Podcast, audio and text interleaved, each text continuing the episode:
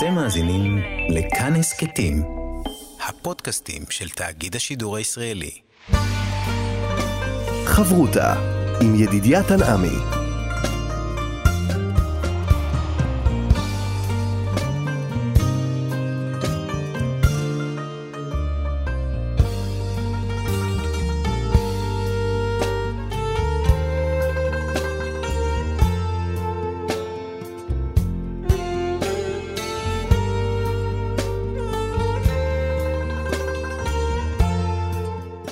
שלום כאן מורשת, חברותא לימוד משותף עם רבנים ואנשי חינוך בנושא תנ"ך, הלכה ואמונה. היום אנחנו לומדים הלכה יחד עם הרב רועי מושקוביץ, ראש בית המדרש רואה ישראל הלכה למעשה. כאן ליד המיקרופון, ידידיה תנעמי, שלום לך כבוד הרב. שלום רבי ידידיה, לך ולכל המשתתפים, ערב טוב ובשורות טובות. ספר ויקרא הוא ספר הקורבנות, והוא מביא אותנו לעסוק בשאלת הקורבנות בימינו. ואני אולי אפתח בשאלה העקרונית, הרי האם אה, העניין של הקרבת קורבנות תלוי דווקא כשבית המקדש נמצא? הרי כבר מצאנו שקודם למשכן ולמקדש, אדם הראשון הקריב קורבנות, האבות הקריבו קורבנות.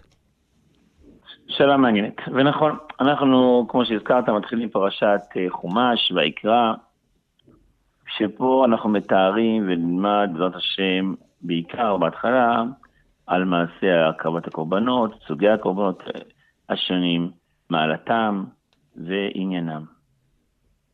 וכמובן זה משתלב לנו טוב מאוד עם חג הפסח הממשמש ובא.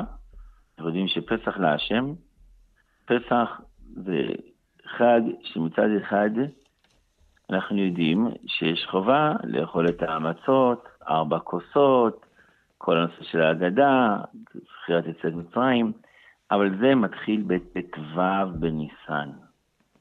בי"ד בניסן, כבר אז מתחיל החג. מה הראיה? יש שאלה מאוד מעניינת, אנחנו יודעים שכתוב בהלכה, כתוב בגמרא, 30 יום קודם החג, שואלים ודורשים בהלכות החג. אז על פניו היה מקום לשאול, מתי צריך להתחיל וללמוד את הלכות חג הפסח? האם בפורים או בשושן פורים? 30 אה, יום קודם החג, החג בט"ו בניסן. Mm-hmm. אם בט"ו בניסן, אז 30 יום קודם החג, מה זה? ט"ו באדר, שזה למעשה שושן פורים. אבל מי שיעיין בהלכה, יבדוק שלא, שמתי מתחיל ללמוד את ההלכה במשנה ברורה, בשנה הלכות ועוד? מתי? בפורים עצמו. בי"ד. בפורים עצמו, בי"ד. מה הראיה? לומדים מכאן שה-30 יום קודם החג, זה החג אולי העיקרי, ולא בט"ו, הוא גם בט"ו, אבל בעיקר בי"ד. כי אז מקריבים את קורבן הפסח. שאז למעשה מחרצות היום מתחיל זמן הקרבת קורבן הפסח, וממילא אז בפועל מתחיל חג הפסח. גם לגבי חמץ, שאסור לאכול, יודעים בפסוק אח, שחלקהו לאמצע, נכון, מתורה, מדרבן כבר אפילו שעה חמישית, שעה רביעית. אם כן, אנחנו מבינים כולנו שחג הפסח אומנם חל רשמי בט"ו בניסן, אבל החג של הקרבת קורבן הפסח, מתי הוא מתחיל? י"ד. בי"ד. למה בי"ד? כי אז זה זמן ההקרבה של הקורבן. מה זה הקרבה של הקורבן? מה זה? אתה צודק, בדידיה. הקרבת הקורבנות לא התחילה בפסח. לא התחילה במקדש כמובן, כבר הבל, קין והבל אפילו. הביאו, כתוב בתורה, זה הביא עם בכורות שונות, זה הביא עם גרועים, זה הקדוש ברוך הוא שאל, השני לא. אבל המקום הראשון, לעניות דעתי כמובן, שיש ציווי להקריב קורבן, mm. זה חג הפסח. יפה. עד אז היה, כתוב שנוח הקריב קורבנות, כתוב אמרת האדם הראשון, כתוב שיעקב בנה מזבח, נכון? אבל זה לא היה חובה מהקדוש ברוך הוא. כתוב במדרש, למה שבע בהמות טהרות ושבע קרבת קורבנות. בסדר, אבל זה לא היה חיוב, לא היה ציווי. כן. המקום הראשון של ציווי, קחו משכו לכם זה נלמד איפה? בקורבן פסח. ושם עדיין לא היה משכן, צריך לזכור. לא היה משכן. זה בכלל היה במצרים, כן. במקום הטומאה. בכל אופן, הקדוש ברוך הוא מצווה, קחו ומשכו וקחו לכם. מה זה הנושא הזה של המצווה האדירה הזאת של הקורבן הפסח, שמזה למעשה אנחנו לומדים עד היום את החובה של הקורבנות, סוגי הקורבנות. מה הנושא הזה? מה, מה, מה העניין בחודש הזה לכם, דווקא בפסח, להביא את הקורבן? במקרה ההוא הרי היה גם את הנושא של אה, לבדוק אותו, שהם בומום ארבעה ימים, ויקחו להם איש שא לבית אבות של הבית. חובה על כל בית לקחת פסח, לקחת קורבן. מאיפה זה מגיע? מאיפה זה מתחיל? מה הדין הזה הגיע? אז לעניות דעתי, אני אומר משהו כדורים מפורסמים, לעולם הכבש, שיש בזה הרבה פירושים, אנחנו גם, מי אני ומה מה אנחנו, שנדע מה התאים של בורא עולם, מה הסיבות של כבש, זוגדי, כל הדברים האלה. אבל מה שכתוב בנגלה, בדברים המפורסמים והידועים, שהרי למצרים, כמו שיעקב אבינו, כאשר הוא מגיע, אחרי שהוא שומע שיוסף חי, הוא מגיע לפרעה, אומר יוסף, אומר יוסף לאחים שלו, אם נשאל אתכם מה אתם עוסקים, במה אתם מתעסקים, תגידו במה? ברועי צאן. למה? כי תאוות מצרים רועי צאן. מצרים קידשו את הכבש, קידשו את הגדי, את הטלה, קידשו אותו. למה קידשו אותו? מה העניין דווקא בחיה הזאת ולא בחיות אחרות? אולי כי זה מראה על צמיחה, זה מראה על, כן, זה כתוב שהזמן שלו זה בניסן ובאלול, אז הזמן שהוא ככה מביא ולדות וגוזזים אותו. לא משנה, הם אה, קידשו אותו. קידשו את העבודה הזרה הזאת. כל אחד יש לו את העבודה הזרה, כל אחד, לא כל אחד, אבל יש שבטים, יש אנשים שהם חושבים שהגדי יעזור להם, הפרה תעזור להם, הכסף יעזור להם, היופי יעזור, כל אחד עם, ה, עם מה שהוא חושב שזה העבודה הזרה שלו, זה האלוהים שלו. ובא הקדוש ברוך הוא בורא כל העולמות ואומר, במצרים, לא, לא, לא מחוץ למצרים, לא במדבר, לא במשכן, לא בארץ ישראל, במצרים, במקום הכי סגור, עם בעל מצרים, הכי סגור. בזמן של הפריחה של הכבשים, שזה ניסן, בזמן ובשעה, תיקחו את השה הזה מול עיניהם הטמעות והמסתכלות ותשחטו אותו. ואל תשחטו אותו שהוא צלוי לנתחים, אלא כשהוא כולו שלם, ראשו על קרעה ועל קרבו. למה ראשו על קרעה ועל קרבו? למה הוא לחתוך? מה, אדם יוכל אה, כבש שלם? תחתכו חלק, חלקים. לא. כל המטרה היא לראות ולהראות שאנחנו לא מפחדים. לוקחים כבש שלם, עם ראשו, עם קרעה וקרבו, הכל ביחד, ושוחטים וצולים אותו למען שמו יתברך. שמו למה? כי זה רצון השם. זאת אומרת, אומר הרב חזקוני, מה שאני אומר זה לא המצאות שלי, זה מה, אני קצת אה, נותן לזה טעם, אומר חזקוני, מצרי יבוא בביתכם בעת צביעתו, אל תסלקו מעל האש לומר צלו יפה ועדיין הוא נע. אל תאכלו ממנו נע. מה זה אל תאכלו ממנו נע? מה אכפת לאכול נע? הוא אבנה. לא, למה יאכלו נע?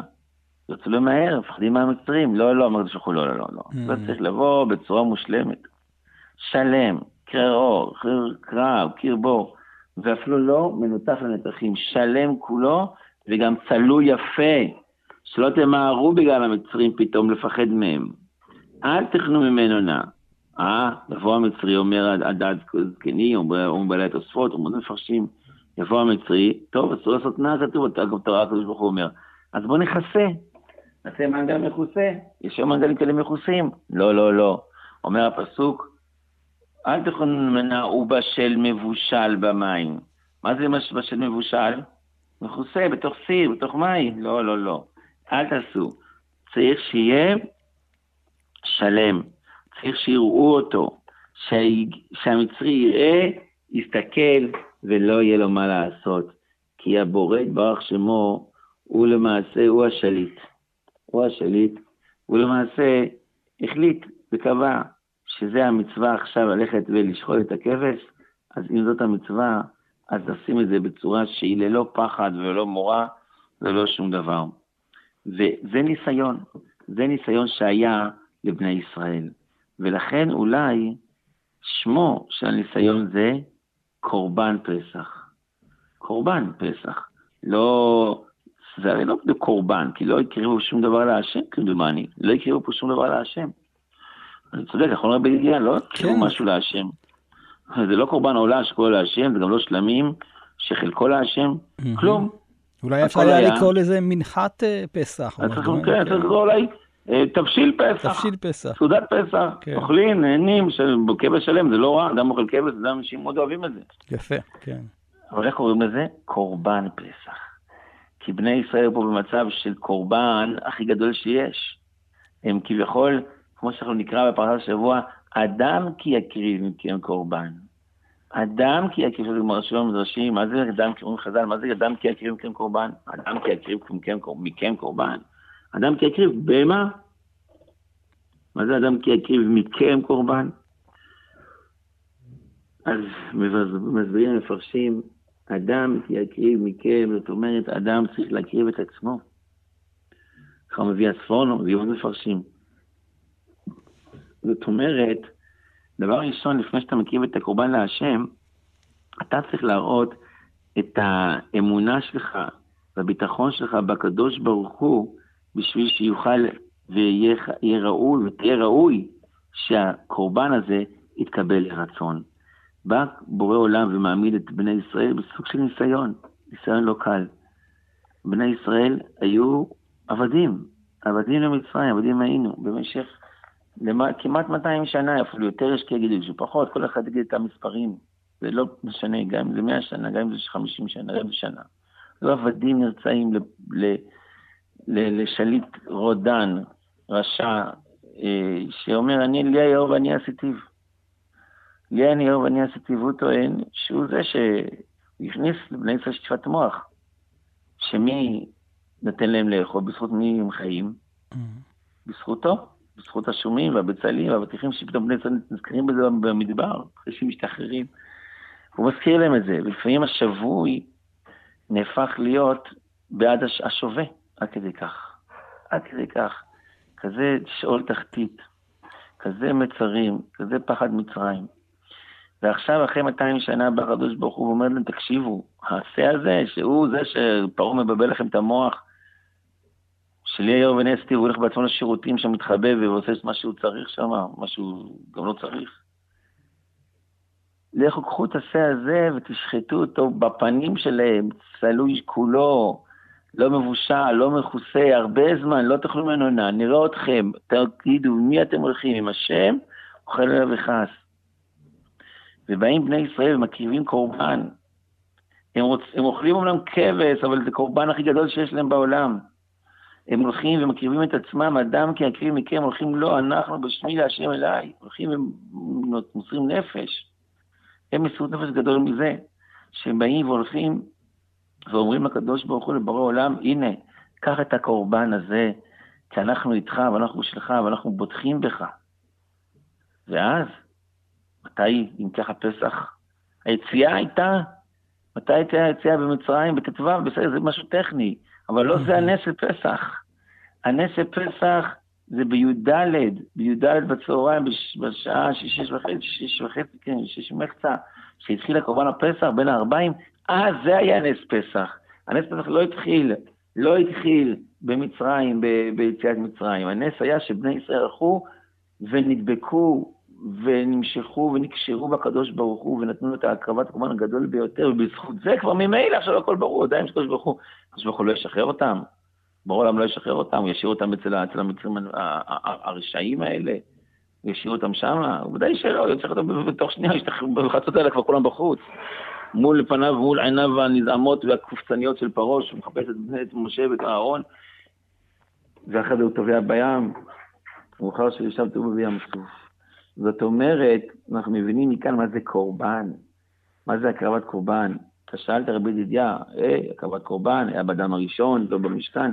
נכון, המשכן, כל זה חיטים, זה כבר הקיבוע של מצוות הקרבת הקורבן. אבל המצווה הבסיסית של הקורבן זה אדם כי יקריב מכם קורבן. שאדם בעצמו יחליט ויגיד, אני דבק בבורא יתברך שם, ואתם דבקים בהשם אלוקיכם ככם היום. זה ההקרבה של האדם. ההקרבה של האדם קיימת כל רגע ורגע.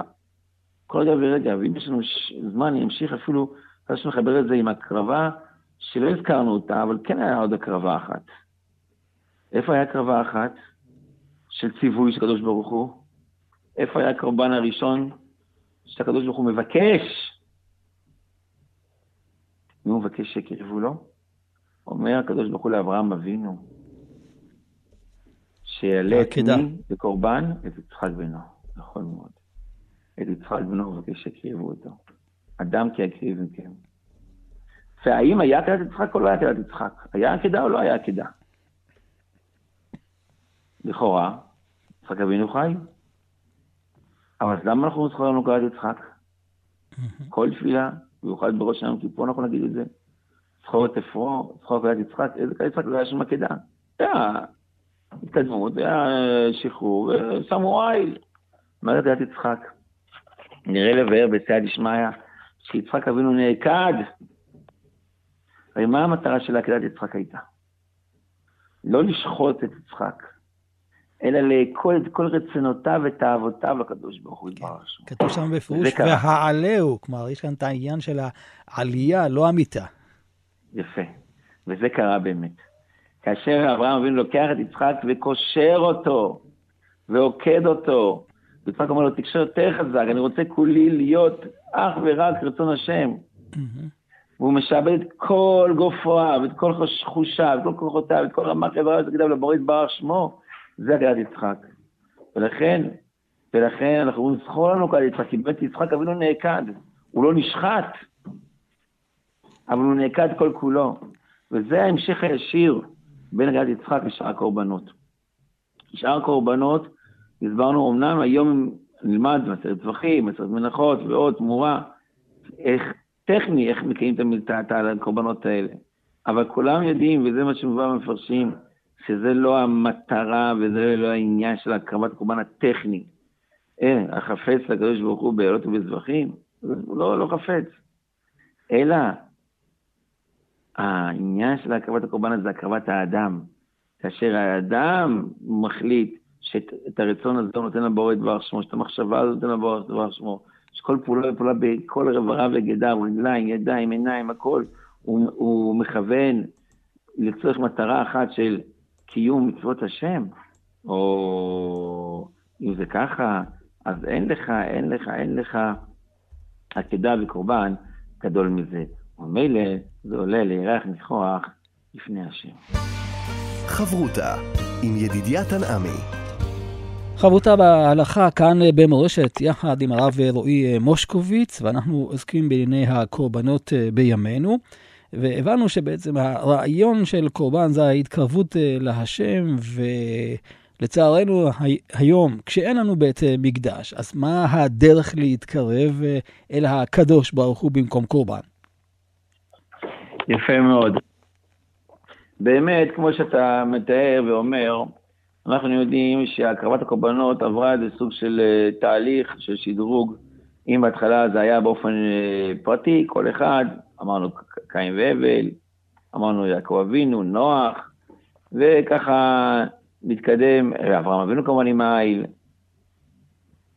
זה היה כביכול הקרבה פרטנית, חד פעמי, כל אחד עם רצונותיו לצליח לבור את דבר שמו. למה זה? אנחנו לא יודעים, כתוב בספרים שבאת אלפיים שנה הראשונים היו מאוד מאוד גבוהים, אומרים שהשנות הבריאה זה כנגד דמותו של האדם.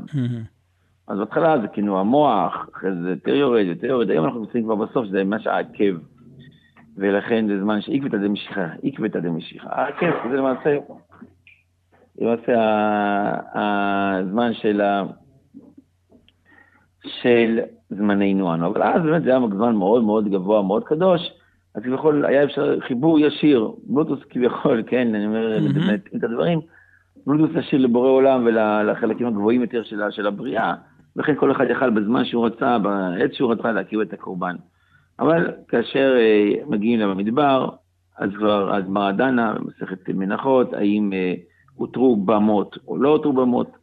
בפשטות היה רק במשכן, היה אפשר להקריב, ומחוץ למשכן אי אפשר היה להקריב, ואדרבה זה מוגדר כשחוטי חוץ. עד היום למשל, אנחנו לא אומרים שאנחנו קונים בשר לפסח, אלא למה? כי אם ככה זאת בעיה של קודשים, אתה קונה בשר לפסח, אתה יכול לאכול אותו. ולכן גם נהוג לא לאכול צלי בערב פסח, למה שלא יאכלו קודשים בחוץ?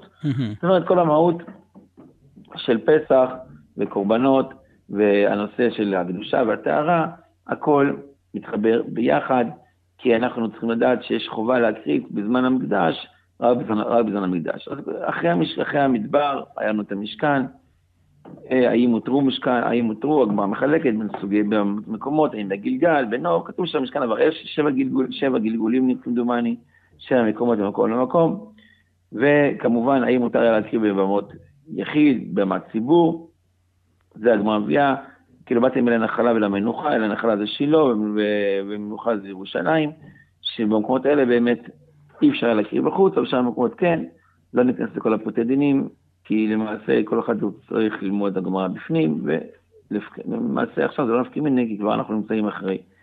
בזמן בית המקדש, כמובן, כמו שהזכרנו, מנוחה ונחלה, אז בית המקדש היה מקום ששם אפשר להקריב קורבנות, ובכל מקום אחר אי אפשר היה ואסור היה להקריב קורבן, מי שמקריב מוגדר כשחוטי חוץ.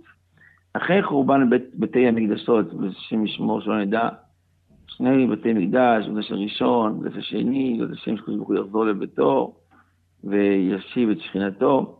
פה הגמרא כבר מביאה מחלוקת מעניינת, שהיא מחלוקת אה, שלמעשה היא רוחבית, ויש לה הרבה השלכות, הרבה נפקא מינות, והפקא מינה עד עצם היום הזה. הנה, אנחנו נמצאים עכשיו למעלה מ-2500 שנה מחורבן בית המקדש, ועדיין השעה היא מהדהדת. וזאת השאלה, האם קדושה שקידשה לשעתה, קדושה לעתיד לבוא?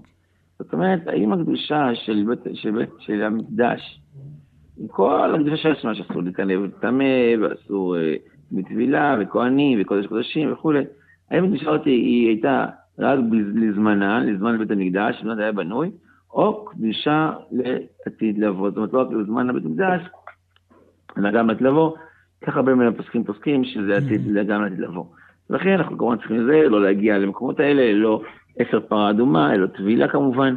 ויש להיזהר ולהימנע, כמו שהוזכר כבר אסור כל גדולי ישראל, לא לעלות להר הבית אם אדם אין לו פרה אדומה, ולצערנו אין לנו עשר פרה אדומה. נכון שעכשיו יש קבוצה שרוצה להתחיל אה, לגדל ילדים עם, בתוך טהרה. באמת, הם דואגים כביכול שלא ייגעו בהם, והבגדים יהיו בגדים מיוחדים והכול. השאלה אם זה אפקטיבי או לא, ימים יגידו, אבל אה, מנסים. האם זה צריך צורך או לא צריך, תמיד טוב להתקדש ולהתאר, השאלה אם זה חשבון כזה, טוב, כל אחד יעשה על פי רבותיו. אז למעשה, היום, כאשר אין לנו בית המקדש, ואסור גם להציג קורבנות בחוץ, כמו שלמדנו, ואדרבה, מי שדיברו ברוך חייב מיתה. אז אם ככה, מה הדין? איך אדם באמת יכול לזכות לכפרת עוונות? איך אדם יכול לזכות לקרבת אלוקים מטוב? איך אדם יכול להביא את הקורבן במקום אותו קורבנות שבעוונותינו הערבים חרב ביתנו ונתלה אה, כבוד, וכבוד כבוד השם, ניתן מה שניתן לעולם. הרב הזכיר כאן בעצם אה, שתי אפשרויות של הקרבת קורבן. יש הקרבה אחת של אדם שחטא, ויש הקרבה שהיא לרצון השם, למשל אה, קורבן תודה. אז אולי נעשה גם הבחנה בין שני הסוגים הללו, איך אדם היום מכפר על החטאים שלו כשאין בית מקדש והוא לא יכול להקריב קורבנות, ומהצד האחר, האם אנחנו היום צריכים לבוא ולהקריב קורבן תודה, אדם שנעשה לו נס וכדומה? יפה. אז חז"ל הקדושים היתרים כבר נגעו בזה, כי באמת אנחנו בדור שלנו, דור היתום הזה, שלא נדע, זה דור שבאמת צריך לדון כל דבר בפני עצמו. והנה, חז"ל באמת, אחרי חורבן בית המקדש, רצו לעשות פעולות דרסטיות. שיהיה אסור לאכול בשר, אסור להשתתן, אסור להתחתן, אסור לשמוע שירים, אסור, אסור. בואו רבן אמרו, אין, אין, אין ציבור יכול לעמוד בזה. עדיין כתוב שלא ישיר במטה משתאות, ולא ירדם בתוך שירים. זה כן, זה נכון. אבל חורבן בית המקדש אה, אה, עדיין לא נבנה, וזאת שנזכה וייבנה במהרה בימינו אמן חורבן, ונזכה להגיע ולהתקדש בבית המקדש. אבל היום, כמו שהזכרת, שאין לנו בית המקדש, אז איך מכירים את הקורבנות, והאם יש חילוק בסוגי הקורבנות? הדבר שאנחנו צריכים לדעת, שאלה בכלל בסיסית, וזה גם מקום לדון, האם בכלל אפשר להכיר קורבן היום? כשאדם אומר, אני רוצה להכיר קורבן, אני הולך לבית המקדש, מכיר קורבן, האם, לכאורה, אם המקום הוא קורבן קדוש, קידושה שקדושה לשעתה, קבוצה לעתיד לבוא,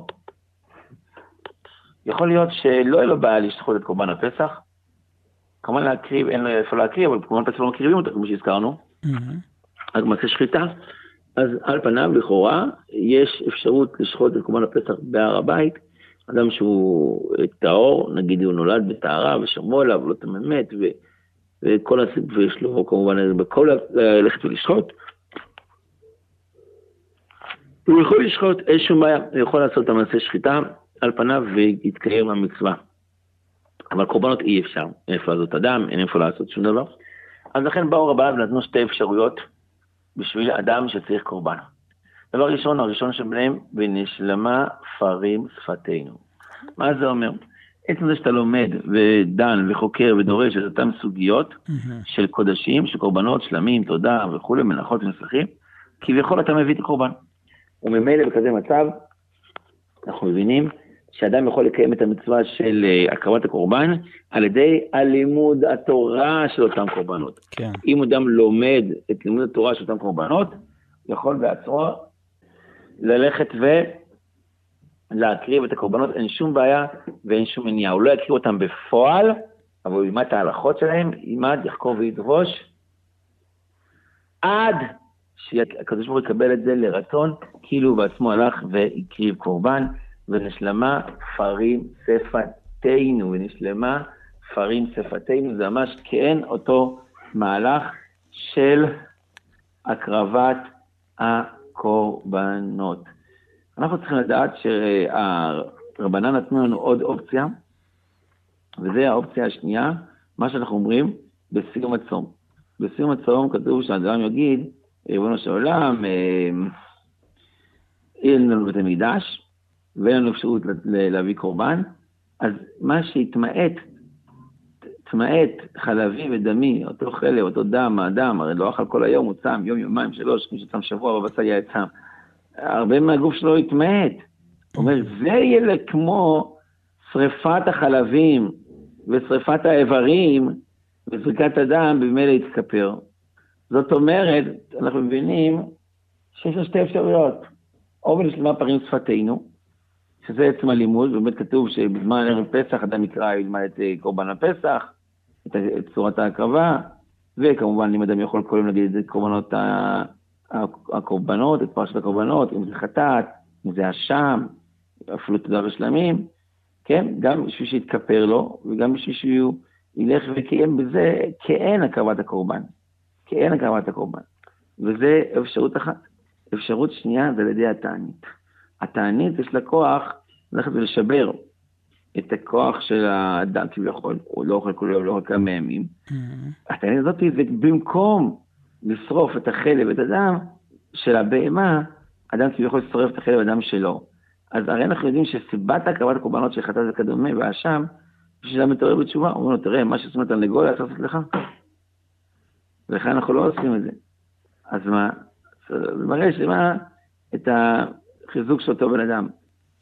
אבל כאשר אדם הולך וצם ולא אוכל ולא שותה, אין לך, אין לך אדם כי יקריב מכם קורבן להשם גדול מזה, הוא בעצמו כביכול קורבן, הוא בעצמו עכשיו הקורבן, לא בהמה חיצונית. כן. וממילא זה שתי אפשרויות. אפשרות שלישית עומד הגמרא הקדושה, בסוף מסכת מלאכות. תמיד חכם, לא צריך לא זבח, לא מנחה, לא אשם ולא חטאת, שום דבר. למה?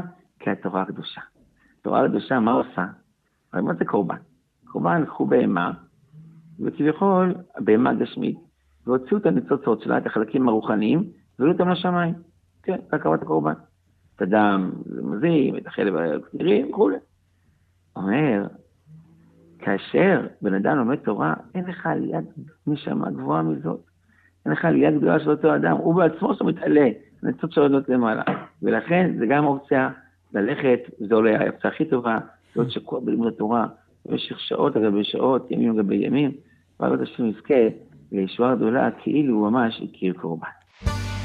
חברותה עם ידידיה תנעמי חברות בהלכה כאן אה, במורשת, יחד עם, עם הרב אה, רועי מושקוביץ, ונשלים את הדברים שדיברנו קודם לעניין של קורבן אה, תודה.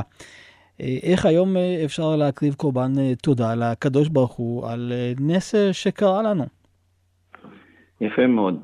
ובאמת אנחנו יודעים שיש, הרי לא, עכשיו אנחנו מתחילים פסח, היינו בפורים, לפני חודשיים חנוכה, עשרה חודשים.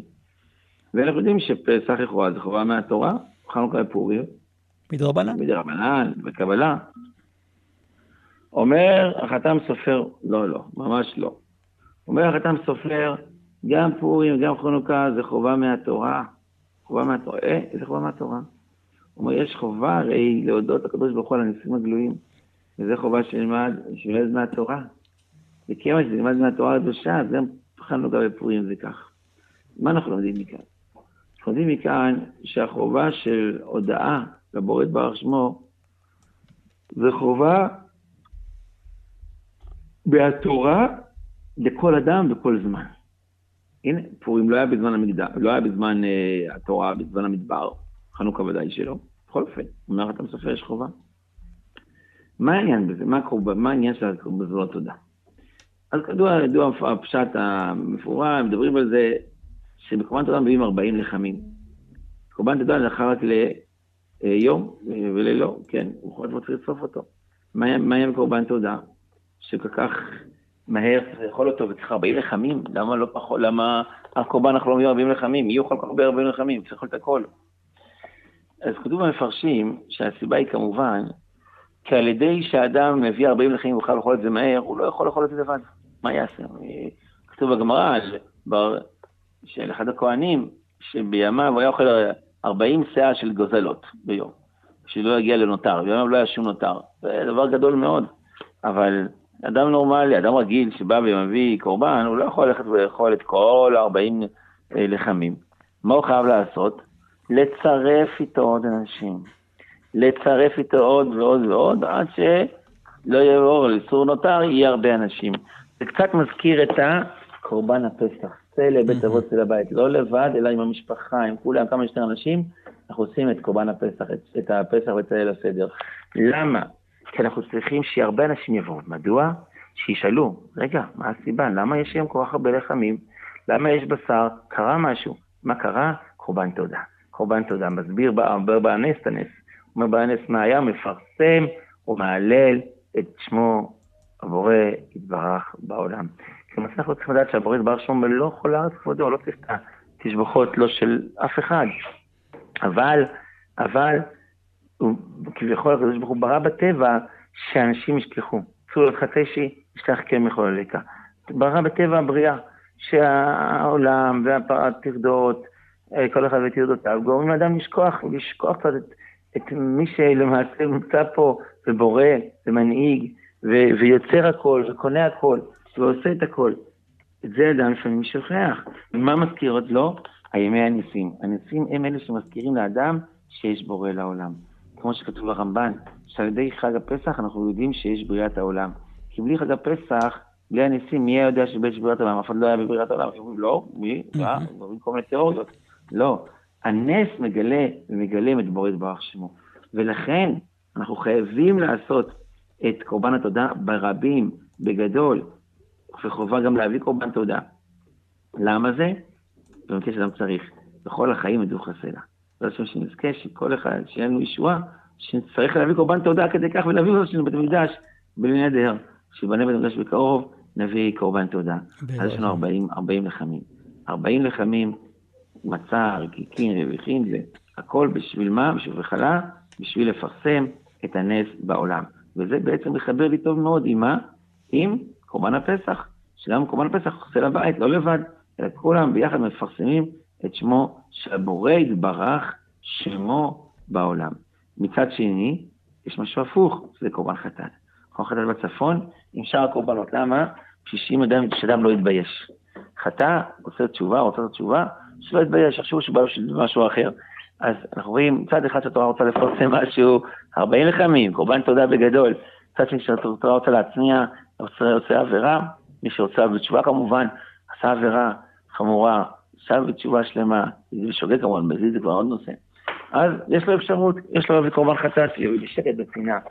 אבל אם זה להודות לבורא יתברך שמו, אז זה בגדול, בפרסום, ובשביל שנזכה להמשיך ולהודות. אנחנו יודעים שהספורנו אומר, קרא ליהודה יהודה ותעמוד מלדת כי היא לא ביקשה עוד, צריך לבקש. אז מודים ומבקשים עוד. ולכן גם זה קורבן תודה עם רבים לחמים. קורבן עצמו, בסדר, אבל הקורבן, הלחמים האלה באו להמשיך עוד ועוד ועוד שפע, שהם יוכלו לחם, עם עוד דברים, ככה ממשיכים את הישועה, את השפע, גם להמשיך. אני רוצה לחתום את הלימוד שלנו בשאלה של אה, תרגול אה, קורבן אה, פסח שעושים תנועות המקדש. אנשים נמנים על קורבן פסח, קונים כבש ועושים ממש הדמיה על ידי כהנים שלבושים, מקימים מזבח. עד כמה הדבר הזה מתאים למה שלמדנו, שהוא נשמע פרים אה, שפתנו, העניין הזה של הלימוד והתרגול של קורבן פסח, שלצערנו הרב עדיין אנחנו לא יכולים להקריב אותו בהר הבית, אבל לפחות אה, הלימוד הזה. כן, היום מביאים התקדמות הטכנולוגיה, היום עושים הכל קליפים וסרטונים, והיום גם אפשר לעשות משהו תלת מימד כזה, משהו כאילו יכול לצאת מהתמונה בן אדם. דברים הזויים לגמרי. והשאלה אם זה מותר או לא. אז דבר ראשון צריכים לדעת יש פה מקום לשאלה הלכתית גדולה מאוד. אנחנו יודעים, כתוב בפסוק לא תעשון אותי, לא תעשו כדמות שמשי. ולכן יש איסור ללכת ולעשות צורת מזבח, יש איסור לעשות צורת מנורה, יש איסור לעשות את כלי המקדש, יש איסור לעשות אולי אפילו את הבגדים. אבל פה, במקרה הזה, לעניות דעתי, אם אני מבין טוב, לא מדובר שהם עושים משהו בחומר, אלא רק תמונה שוויזואלי זה נראה לבן אדם כאילו, זה כמו שעושים תלת מימד, משקפי תלת מימד. לא באמת איזו יצירה של, אה, אה, של חפץ, אלא רק תמונה בעלמא. אז נכון שגם כתוב בפסוק כל תמונה וכל פסל, ויש כאלה שאומרים שגם תמונה של שמש וירח, ואסור לעשות, ולכן המנהג לעשות שמש ככה חצויה, כמו שידוע, כמו שבסיפורים ובדוגמאות, אה, גם בלבנה, ולכן כל אחד יחשוב וישאל את רבותיו במקרה של אה, תמונה שיש מקלים ויש מחמירים, המקרה של תלת מימד זה הרבה יותר מתמונה, במידה וזה תמונה, יכול להיות שאם זה רק בדרך המחשב, אז אה, אין פה תמונה בפועל בשום מקום, רק אה, חיבור של פקסילים, אז פה ליותר אפשר להקל. אבל כמה שמדובר בתמונה ממש, בוודאי לא התמונה, אלא בתבנית ממש, אז יכולים להיכנס פה לשאלות הלכתיות גדולות מאוד, של אפילו של איסורים. ולכן אה, אדם אה, בטוח שאם זה מקום רציני, שיש לו את רבותיו, אני מקווה שרבותיו הם גם רבותינו, זאת אומרת שרבותיו לא באים להקל, אלא באים באמת לבדוק את ההלכה, כי יש לזה גם תועלת, יש ודאי תועלת של לימוד ההלכה, של לימוד המקדש, לימוד המצוות, לימוד הקורבנות, שזה להנחיל, אה, זה, זה דבר גדול מאוד, החפץ חיים מאוד הקים, אפילו כל הקודשים, בשביל שאנשים, במיוחד כהנים, ילמדו את עבודת המקדש, את הקורבנות, לפני שיש לנו סדר שלמות, וגם הסכתות, ורמב"ם, וראשונים ואחרונים, וזה דבר גדול ללמוד את מעשי הקורבנות, זה דבר גדול וזה דבר שמכפר, דבר שמקדש את האדם, אבל עדיין, כמובן, צריך לדעת, להיזהר, לא לעבור על האיסורים שלא תעשו כדמות, כתעשונותי, או כדמות שמשי, או תעשו כתמות המזבח וכליו, ולכן צריכים למצוא את ה... אה, מצד אחד את האיזון בין, ה, בין המצווה של לימוד תורה לבין האיסורים של הטבלאות, כמו שאנחנו יודעים, כמו שהגמרא כבר מזכירה, שרבן גמליאל כן היה לו סוג של אה, חוליות של פרקים, טבלאות של לבנה, של ירח. למרות שאסור לעשות, אז אמרו להתלמד, או שזה היה מתחבר, וזה היה בכל מיני צורות. או ברבים שאני, יש כל מיני תירוצים בשביל, יש הרבה תירוצים בגמרא, יש תירוצים בשביל להתיר אפשרויות לעשות, לעשות תבניות כאלה שאסורות. אבל uh, גם בזה צריך למצוא את הדרך המלך, את דרך ההלכה, מצד אחד שיהיה פה לימוד של להנחיל הרבים, שזה דבר גדול מאוד, מצד שני, שיהיה כהכשר בשביל שנזכה שהדברים של לימוד יהיה לריח ניחוח להשם, אנחנו באים בשביל לעשות רצון השם, בשביל שהבורא יתברך שמו ישמח בנו, ויאהב אותנו, יושיע אותנו, לכן אנחנו צריכים לעשות בצורה כזאת שהישועה תבוא והדברים יתקבלו ברצון, ונזכה, בעזרת השם, לאכול ומן הזכים עוד השנה הזאת, בית המקדש, וגאולה הקרובה ממנו במהרה בימינו אמן. אמן, יישר כוח גדול. תודה רבה לך הרב רועי מושקוביץ, ראש בית המדרש שלום, של שלום, ישראל שלום, הלכה שלום. למעשה. וכאן אה, ידידיה תנעמי, אנחנו שוב אה, ניפגש בחברותה הבאה, ניתן להאזין לתוכנית הזאת באתר כאן מורשת ובשאר יישומי ההסכתים. אתם מאזינים לכאן הסכתים, הפודקאסטים של תאגיד השידור הישראלי.